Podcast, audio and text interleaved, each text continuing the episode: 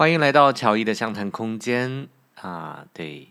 我们已经有一段时间拖更了啊，一直没有更新。呃，因为前一阵子乔伊在重庆啊、成都开课，那个时间比较长，一直没有回到工作室来进行我们的这个录制。嗯，在这一次去到成都的青城山呢，乔伊所开的课程是一个正念觉知领导力的一个工作坊。我们针对的当然也是包含类似心理咨询师或教练这样的一个助人者，同时呢，也针对着可能是企业的人力资源啊，或者是经营者，像是这些啊专业的经理人啊，来进行一些授课。那整个的工作坊的内容呢，其实是偏向于提升啊的所谓的核心稳定性，让大家在工作当中，让大家在这样的一个助人的过程当中，能够更好的保持自己身心的稳定，通过许多的一些练习，提升我们的一个感知的能力。啊，这个感知的部分呢，当然也包含你的你的看见啊。对，过去我们可能也都有看，但是有没有看注意到那些关键的细节？是不是有看到他人的身体语言或者是微表情？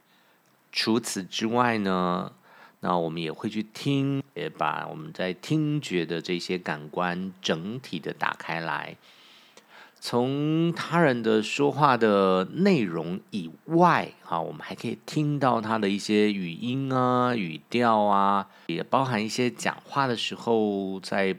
在语气里面你可以听到的情绪。当然，我们也会有一些身体感知能力的打开。啊，我们有时候在跟他人在对话的过程里面，其实我们的身体是有觉知的。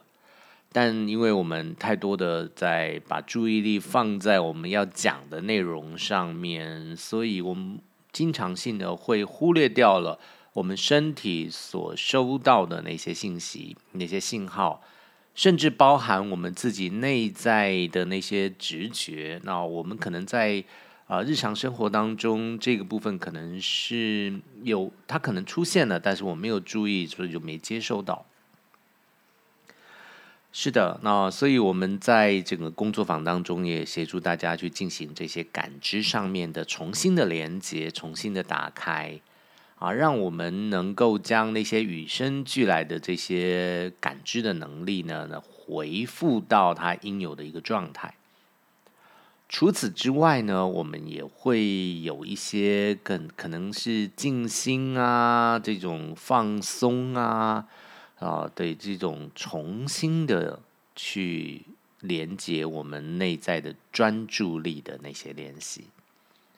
现代人的这些注意力啊，经常是缺失的状态，有大量的信息不断的涌入，然后他们都在都在争取我们的注意力，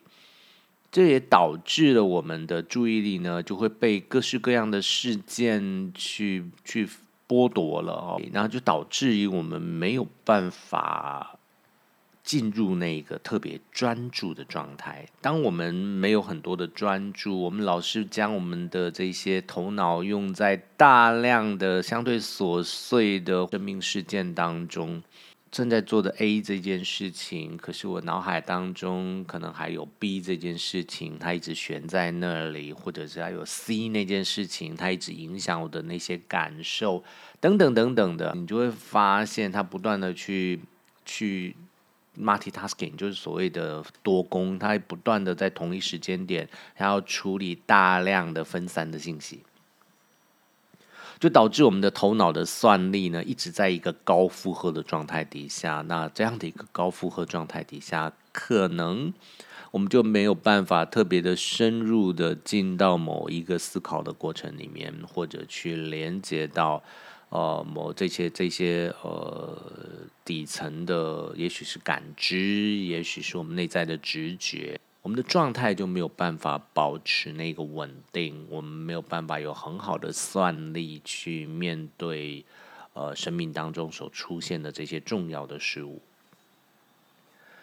这也是为什么我们会有那样的一个工作坊的原因啊。对，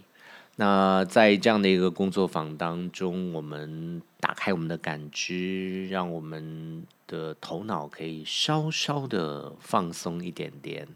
让我们的头脑可以放个假。头脑是非常好的工具哦。其实，既然它叫工具，它是一种工具的话，那我们就用工具的角度来看待头脑。像螺丝起子，好，它是一个工具。那我不需要去转螺丝的时候，我其实不会拿不断的就去使用，在手上一直挥舞着我的螺丝起子啊，只是想要试着到处去找个东西要转一转啊。头脑也是一样的。我现在正在做的这些事情，它需要用到我的头脑吗？啊，也许我现在去洗手间，啊，也许我现在去洗碗，也许我现在去吃饭。喝水，这个时间我能不能让我的头脑松下来，而让头脑这份工这个工具的使用呢，在这里先停下来，让我回到一个相对放松的一个状态，让自己不要二十四小时都是一个紧绷的状态。是的，现代人其实。经常忽略了这种状态啊，经常忽略了要让自己回到那一个不用头脑的状态。我们往往就是从早上睁开眼睛开始去思考，然后就不断的在那个头脑的世界里面不断的去思考，我到底该怎么做？上次的的一些复盘啊，对他，我我学习到了什么？等等等等的，那一直让我的头脑在那个高负荷、高运转的那个状态里面。一整天的下来，心力交瘁啊！那往往你第二天起来的时候，你不要说到第二天，我当天晚上我可能都还在不断的思考着，一直到我去睡眠。那我睡觉的时候，其实头脑是从一个高速运转的状态直接切入了，直接滑入了睡眠，所以睡觉的时候可能就会是多梦的状态，或者是总觉得说，哎，那个睡得很浅啊，对，没有达到一个完整的休息状态。那第二天在那个完没有完全休息好的状态，我又起来了，我又开始进入这样的一个头脑的思考，又继继续进入一个高速的一个运转的状态。所以我们的那个身心啊，其实没有得到一个充分的休息，没有办法得到一个特别好的身心复原。因此，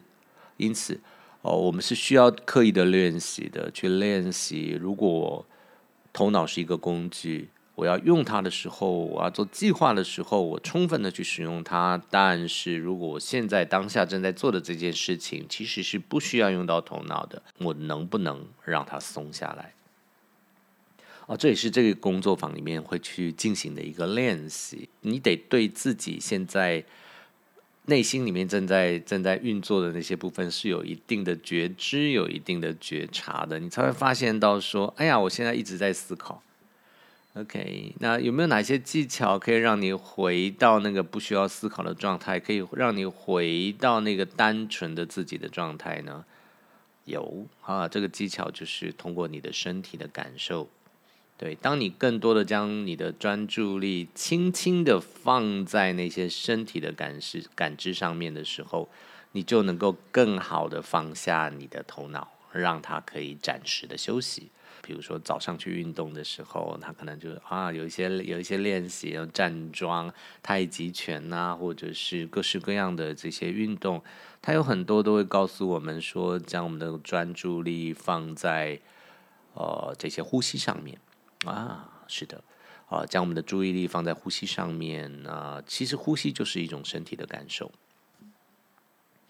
那我我们把这个通过这样的一个入口。切换到那个身体的感受上的时候，去感觉我的身体，它是不是站得足够的直？OK，啊，那它现在各个部位的感受是如何呢？将注意力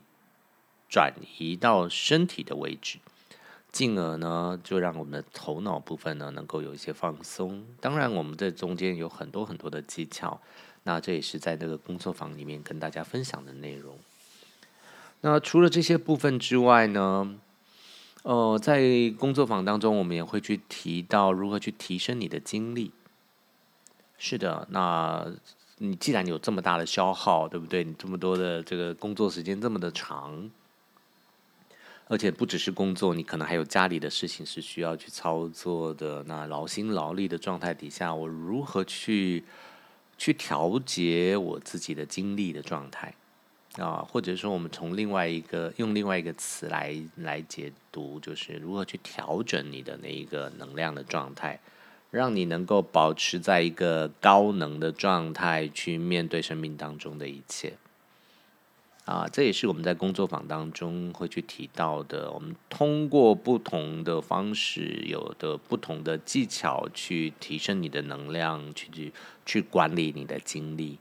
啊，这里面可能包含你的饮食，包含一些啊，比如说睡眠，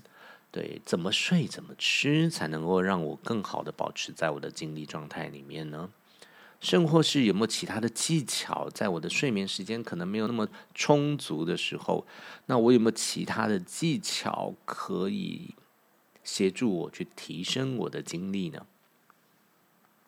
哦，当然哦，一定是有的，不然我不会在这里讲，对吧？哦，所以我们会去提供了一些其他的技巧，比如说一些呼吸的方式，那让我们的这个精力，让我们的这个能量的状态能够得到一定的提升，进而来面对我们这么高负荷的这个生活的模式。感知的打开来，一个是你能量的提升，精力的提升。那这两个部分呢，其实是一个要同时同时往上的一个状态，不能够顾此失彼。如果我们的感知它率先打开来了，但是我的那个内在的稳定、内在的能量、那个精力状态没有办法跟上我这个感知打开的速度的时候，这时候有可能会发生一个状况，就是我对于他人的情绪啊，或者是我我吸收到我收到的那个信息量。比平常可以多非常多，但是呢，我没有足够的那个能量状态去去面对它，去应对它，所以就会导致于我深受那些新增的这些信息、这些感知的干扰，哦，反而会让我。进到内耗的状态，因为我收到太多的信息了。我可能过去只能收到一百分的信息，现在我收到了两百分的信息。那我没有那个足够的算力去面对它，所以会导致于我们自己有很多很多的内耗。那我又要忽略，又不知道怎么忽略它。对，所以这个时间点呢，里呃，我们可以去做的事情就是同步的让他们成长。就我感知能力打开的过程当中，我的那些核心稳定，我的能量状态，我的精力状态是能够提升的。我不容易受到新进来的信息的干扰，然后能够保持在一个很好的稳定状态去面对生命当中的这一切。那另外的部分呢，就是跟情绪相关的。在生命当中呢，每一个人可能有一些触发点，然后就是这个点叫就引会引爆他的情绪，或者是说，哎，他遇到了某一些特定的事件、特定的场景，可能就会进到一个所谓的杏仁核劫持的状态，就是他的理性已经控制不住了啊。这时候他大家可能就会觉得说，啊，可能他有情绪上的爆发，他特别的执拗。对，然后就就觉得说，哎，他的好像一点都不理性了，哈哈哈。对呀，感觉情商没有很好的状态。那事实上呢，这一些呃杏仁核劫持呢，它通常都是有一些特定的原因的，跟这一个人的。过往的生命经历跟他的认知是有关的，也许他某一些生命经历或者某些认知会导致他在特定的情景当中呢，这个这个情绪会被勾动起来，甚至就会进到这个信任和劫持的这种完全失控的状态里面去。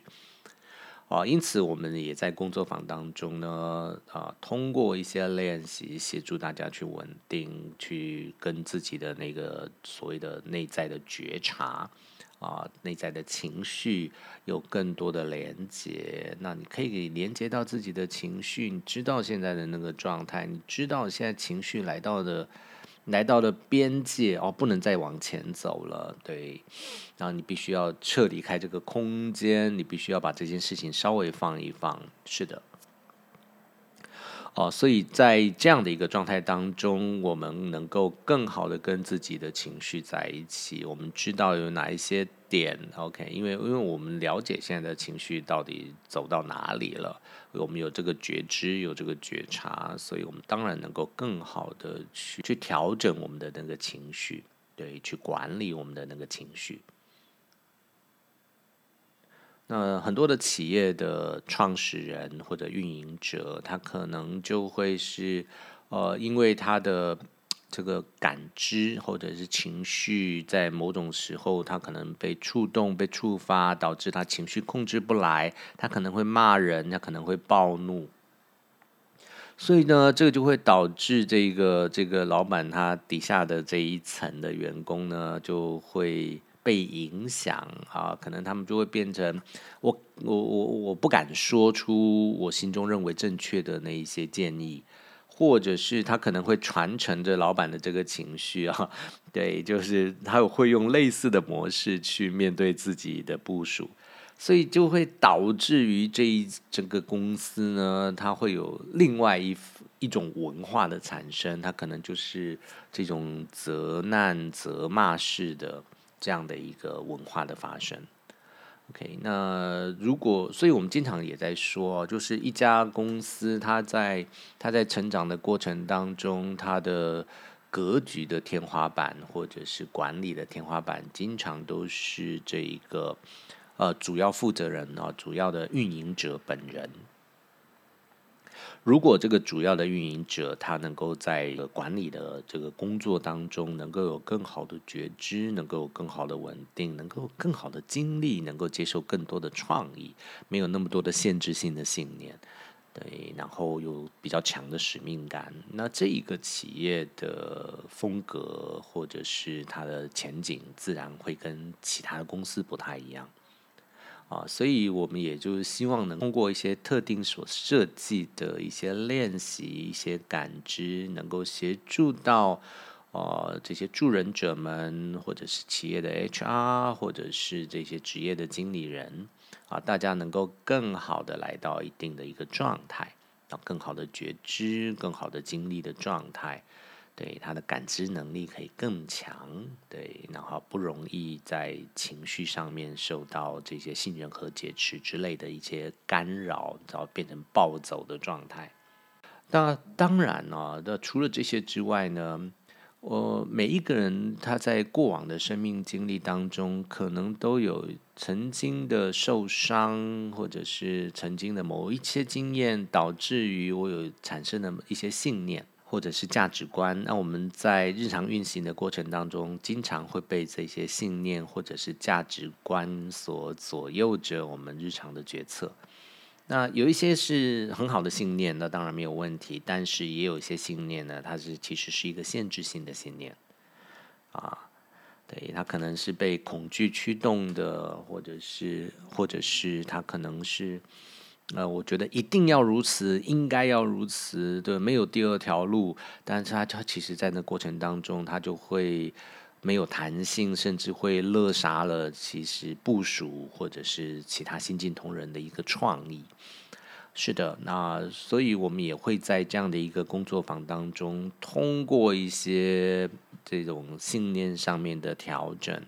啊，协助大家能够有更好的、更开放的、更中正的这样的一个状态，对，避免那些限制性的信念对于自己有太大的影响。OK，好，所以这也是简单的介绍一下我们之前在青城山所做的这一个正念觉知领导力工作坊啊，它的一些目的啊，希望能够有这样的一些协助。好，未来也欢迎各位，如果有机会的话，也可以来参与我们这样的一个工作坊，然后协助自己能够提升我们的感知，稳定我们的情绪，让我们的能量状态、精力状态能够更好，然后也可以将我们一些在在意识底层的那些限制性的信念，能够一一的突破。对，OK，那欢迎你，然后希望能够在未来的课程当中见到你的出现。OK，那以上就是今天跟大家分享的哦，我们最近所开的这个正念觉知领导力的课程内容。啊，如果你有兴趣的话，也欢迎你私信我。好的，那今天的分享就到这边告一段落了。那谢谢你的收听，我是黄乔一，我们下次再见。